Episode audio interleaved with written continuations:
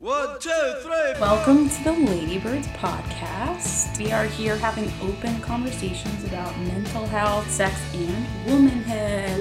All right. Dear Diary, my teen angst bullshit has a body count. Don't have sex, because you will get pregnant and die. You can't do anything unless you're the center of attention. Don't have sex in the missionary position. need a boyfriend who's not such a complete bonehead. Don't have sex standing up. All I see is pork soils. You're a virgin who. Just don't do it, promise? To start off, I'm Mandy, and I like movies and talking about sex. That's why I'm here today. And I am joined today with. I am Kate.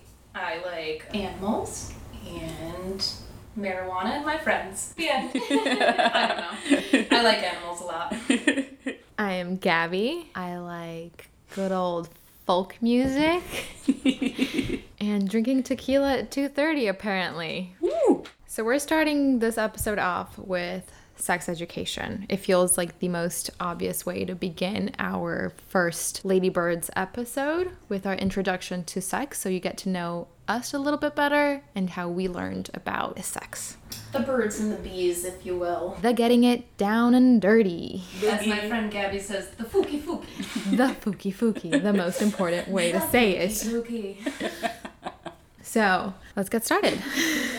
So I guess like sex is weird because it's a social behavior for humans and it's incredibly primitive. It's next to eating, sleeping, sex, reproducing. That's just it. But it is very interesting because unlike any other natural behavior within humans, it's the only one that's really taboo. It is unique in that way. And I think that's partly why we decided to talk about it today because of how it is handled right now. And so we're kind of speaking from partly a perspective in America or our experiences. And I know, Gabby, you had different experiences, even though you were kind of abroad. But Still a very Western take on it. And I think the main thing that we're bringing into this table is what it was like learning about sex as people that identify as females. It was also like a very gendered sex education. and I know you have some crazy statistics about sex education in the US, right? For many of us, our first major exposure to information about sex is through our sex ed classes. And unfortunately, most of our experiences are often lacking in information. And in some cases, the quote unquote facts being told to us are promoting a harmful and biased perspective. So I did some research because we're real professionals here. we are. So, to give you an idea, here's what the sex education landscape in the US looks like. At the moment, only 24 states mandate sex education, and only 13 of those require that it be medically accurate. Super cute, America. Yeah. Damn.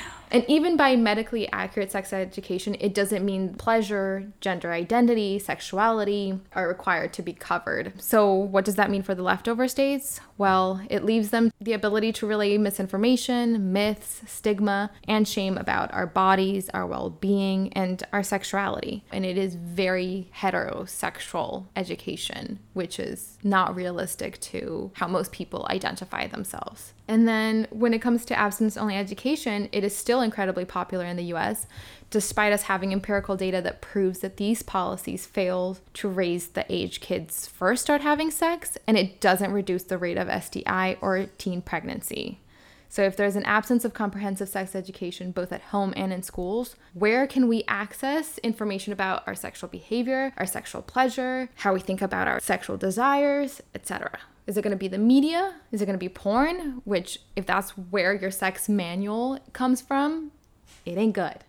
Because more often than not, those follow the dominant social ideologies of the male gaze, and that is incredibly damaging. But this is not the end. There is more horrible statistics. So many bad Oh, statistics. Jesus Christ. Keep I need, I need America. another shot. Fuck. So, on top of all of this, only three states mandate that consent be a part of sex ed, which is absurd because one in five women and one in 16 men are sexually assaulted while in college. And so, we've been continuing to deprive teens to a safe space where they can explore and access important information about their changing bodies, their natural desires, reproductive health, bodily autonomy. So, I think the whole point of this, now that we've gone through a lot of numbers. It is very incredibly valuable for us to not only discuss our stories and experiences with sex ed, not only to have a laugh about how ridiculous it can be, but to also critique the system and see how we can possibly create a better environment for kids to develop a healthy relationship to their bodies and sexuality. Because even as a 24 year old now, I still feel like I'm learning to unpack all of these things that I was taught to really understand what sex means and what pleasure means and what my sexuality means. And it's a lot. I think the other part that we do want to just put out there is we're not going to have all the answers. We're not experts here, but what we want to do is to try to create a community with you guys and with ourselves that we can encourage to question and encourage the discussion and exploration of sexual wellness. Yeah, because we found that like the best sex education we got in our life was talking to our friends and just being like, this is my experience, this is your experience. I thought it was weird. And in fact, it's very normal. And it's something that the more you talk about it, the better it is. So I mean, there's nowhere else to go, but let's talk about our experiences. Tell me about when you guys first heard the word sex. I remember I was in the second grade, and I don't know how, but it got around where babies come from. And I remember I had a friend that with every teacher, she'd raise her hand and she would go, Mr. Lindsay, where do babies come from? And she would look at them and she we we understood that it was like taboo. And so it was really funny because from a young age I didn't understand what sex was, but we knew it was a way to get adults to squirm, they would turn red.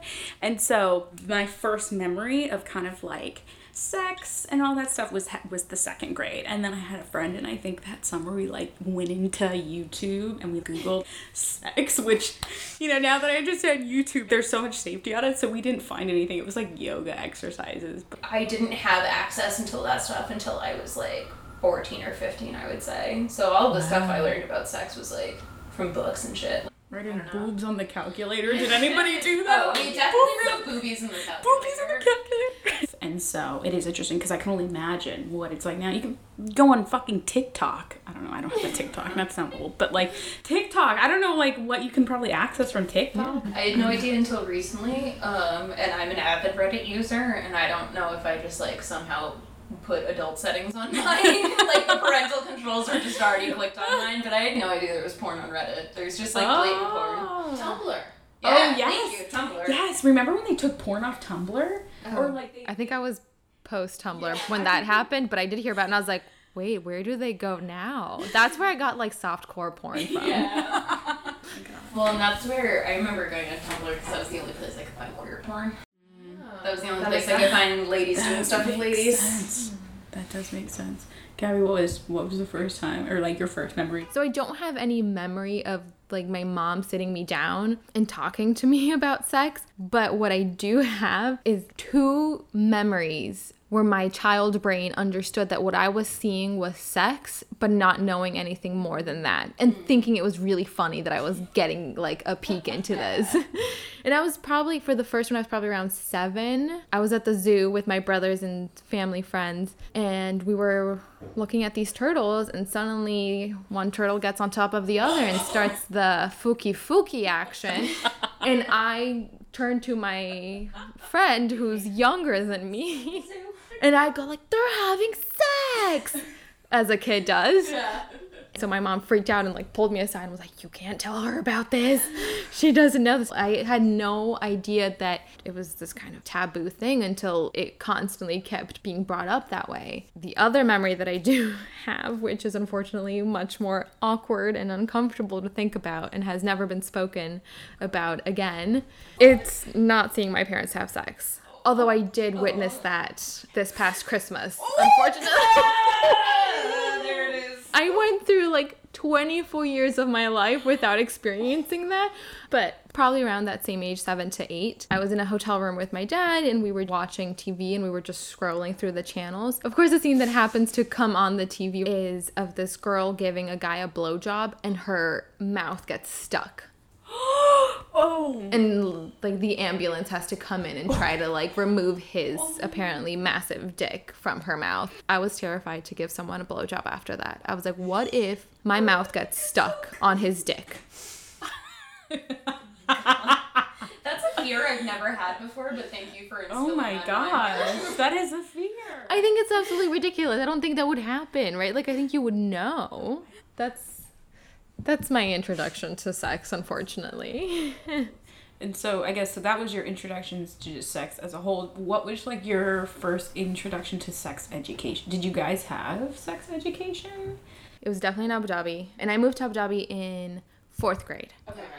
Fifth grade is when we first started having that kind of conversation, and but it started with like the puberty talk, and I don't know how it was for you guys, but for us it was divided mm-hmm. into boys and girls, which mm-hmm. is ridiculous to me but that's when we first started having the conversations about your body changing. No conversation about sex or sexuality or gender identity but more just like oh if you're a girl this is what's going to happen. It was mainly focused on menstruation but solely like what do you do if you get your period? You put a pad or a tampon. But there was no discussion on like cramps or pain or how your body and your hormones and your mood changes. And that wasn't really a conversation that was provided in that class. And the other one that for me was really unfortunate was my breasts. And I was one of the first ones in my friend group, and I was so embarrassed that I had to wear the what the training bras. Oh my god, I was so embarrassed. That's so funny. That's your experience because I was a late bloomer and I got made fun of for ah. that. Interesting to see how both were just traumatized. And I think it's traumatized because there is no conversation. And my sex education was pretty similar. It was in the fifth grade, separated boys and girls. In our room, they drew a picture of the vagina and ovaries and they like showed us, okay, like this is what happens when you get your period. The boys, they talked about ejaculation. So already their talk is more skewed towards sex. Ours was purely just about like, you're gonna bleed. And, And- what happens. it's it's also weird too because I'm reflecting on it and like you know America is so capitalist, but I remember they tried to make it fun for us by like giving us goodie bags Oh, and like 100% I got a goodie bag. like and it was I think about it too like it was they tried to make it cool and that was like how they tried to sell it to us. This also was 15 years ago, so I don't really know how much it has changed, but I, I can imagine based on the statistics, it cannot have advanced enough to what we need it to be today. I think the other tell is just based on how it's discussed in the media. Like mm. movies and TV shows are still not representing Well, that. that's the frustrating thing. A lot of sex ed for kids comes from what they, what media they're consuming, what they see in the media, but it also leads to that. Like, we're just coming to a point where, like, they are body inclusive of Yes. everybody, mm-hmm. like disabled people, plus size people, people who are tiny, like everybody, full spectrum, like respect everyone. But until that just recently started happening, it is just this like cycle of shame. You see all these images of like women's bodies and what you're supposed to look like, and that's why when you're younger, it is that spectrum of like early bloomers get made fun of, late bloomers get made fun of. It's because there's just so much inherent shame. My cousin is a psychology teacher. A boy came up to her while they were doing like group discussion stuff and in like a very hushed tones was like, I need to ask you a question. Do balls actually drop? Like, do they physically drop? Because this girl in my group is telling me that balls physically drop and that was not my experience. Like, oh, puberty is something wrong with me. And my cousin had to sit him down and be like, there is nothing wrong with your body. But I've alternatively met men who don't understand like men my age too, like late twenties, being like, "Well, can't you just like hold your period in?" It's just this inherent misinformation about other other people's bodies, and I think it kind of stems back to my experience was getting pulled aside. It was definitely the sixth grade. They did the same thing, boys and girls, separate mm-hmm. room, only talk about your physical changes. So mm-hmm. with boys, it was like uncontrollable erections, ejaculating, wet dreams, stuff like that. And then girls have to sit in the other room listening to the misery of what periods are. I think the secrecy of it, of Yes. like boys don't get to know what happens with girls' Yeah. bodies and girls don't get to know what happens with boys' bodies, just like feeds into this like mysteriousness of it all instead of just telling us all what the fuck's going on. and and that's why I think the problem too is because it's so taboo, because it's not handled well, we can't have the nuanced, you know, conversations about sex that is very important. It's detrimental because we are still very uncomfortable and we're still not willing to have these open conversations. And as a result, you see statistics and you kind of talked mm-hmm. about, you know, issues with with consent. It's like you have to connect the dots. when you guys because we're we've talked about sex education as far as like reproductive and the changes in your body. Do you guys remember when you had like did you guys have a secondary? Because like I had the first initial thing in the sixth grade, which like can we be real? Sixth grade, too late. But um, we had like a secondary thing. So in the seventh and eighth grade, you took I think they called them electives, but you didn't get to choose what you took. And so they showed us a video about sex, and I remember oh god, do I remember like every part of that movie because it was horrifying. Um, God. so they didn't separate boys and girls, and it was a British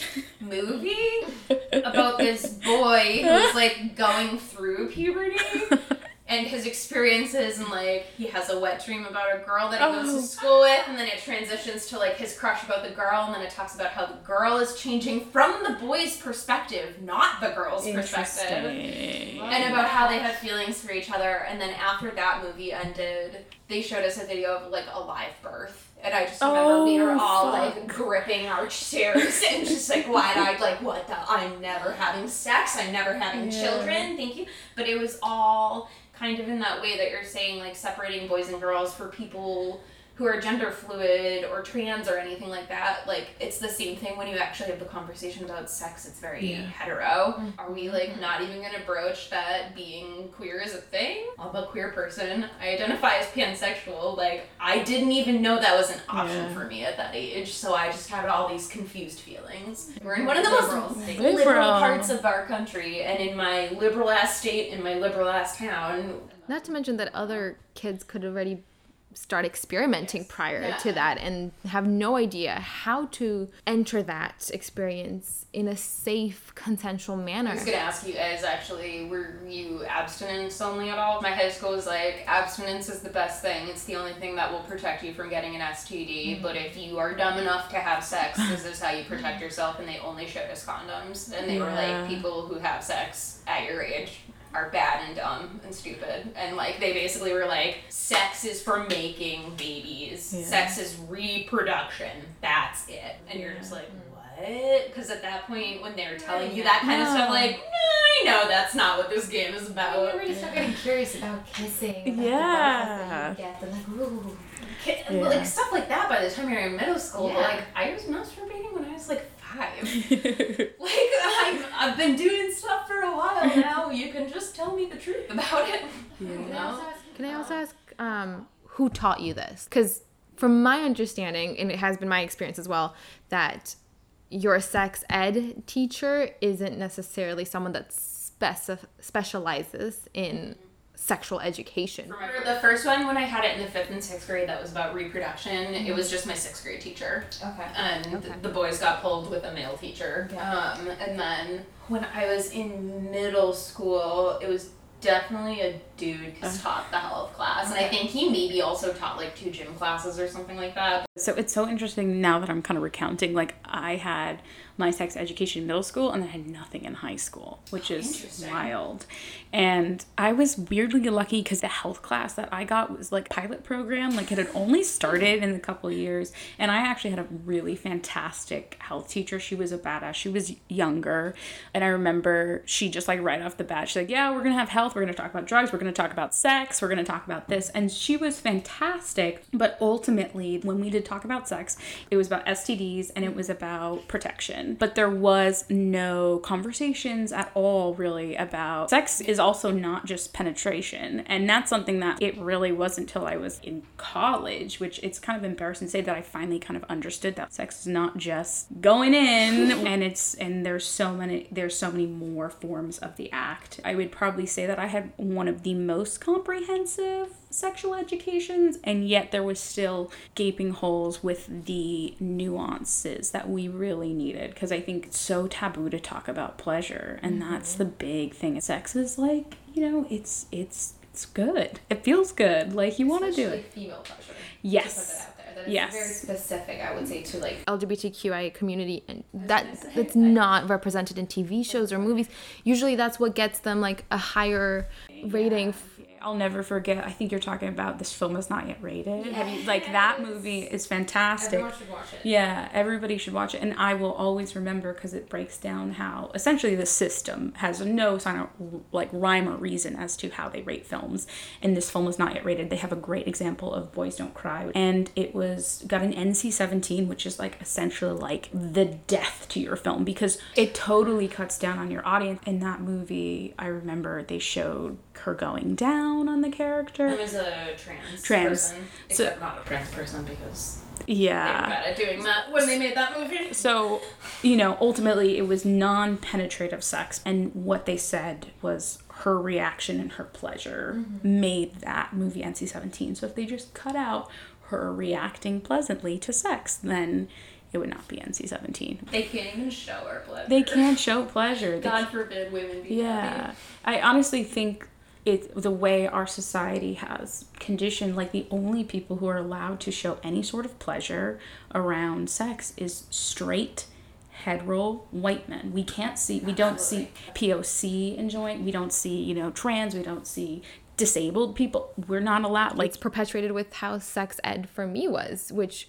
was one semester, and it was our PE teacher that taught us this. First, I want you to do pull-ups. yeah, exactly. I was not introduced to sex education at all in the terms of female pleasure. The only part that was like that pleasure was involved was there was this one point where we all wrote down our questions uh, anonymously. And one of the questions, someone made a joke and was like, What does an orgasm sound like? And of course, unfortunately, for some reason, my teacher thought that it would be appropriate and productive to actually act out what an orgasm sounded like, which was also false. It's it's definitely fucking weird, that's for sure. But that was the only kind of pleasure conversation that happened. It perpetuates the porn industry, like male gaze situation, but it also perpetuates this idea that female bodies are there for breeding. how do you guys imagine sex education to kind of be taught? The way I see it is to start talking about it from a young age, and that way you can kind of get out the biological, just basic stuff, and then that way, by the time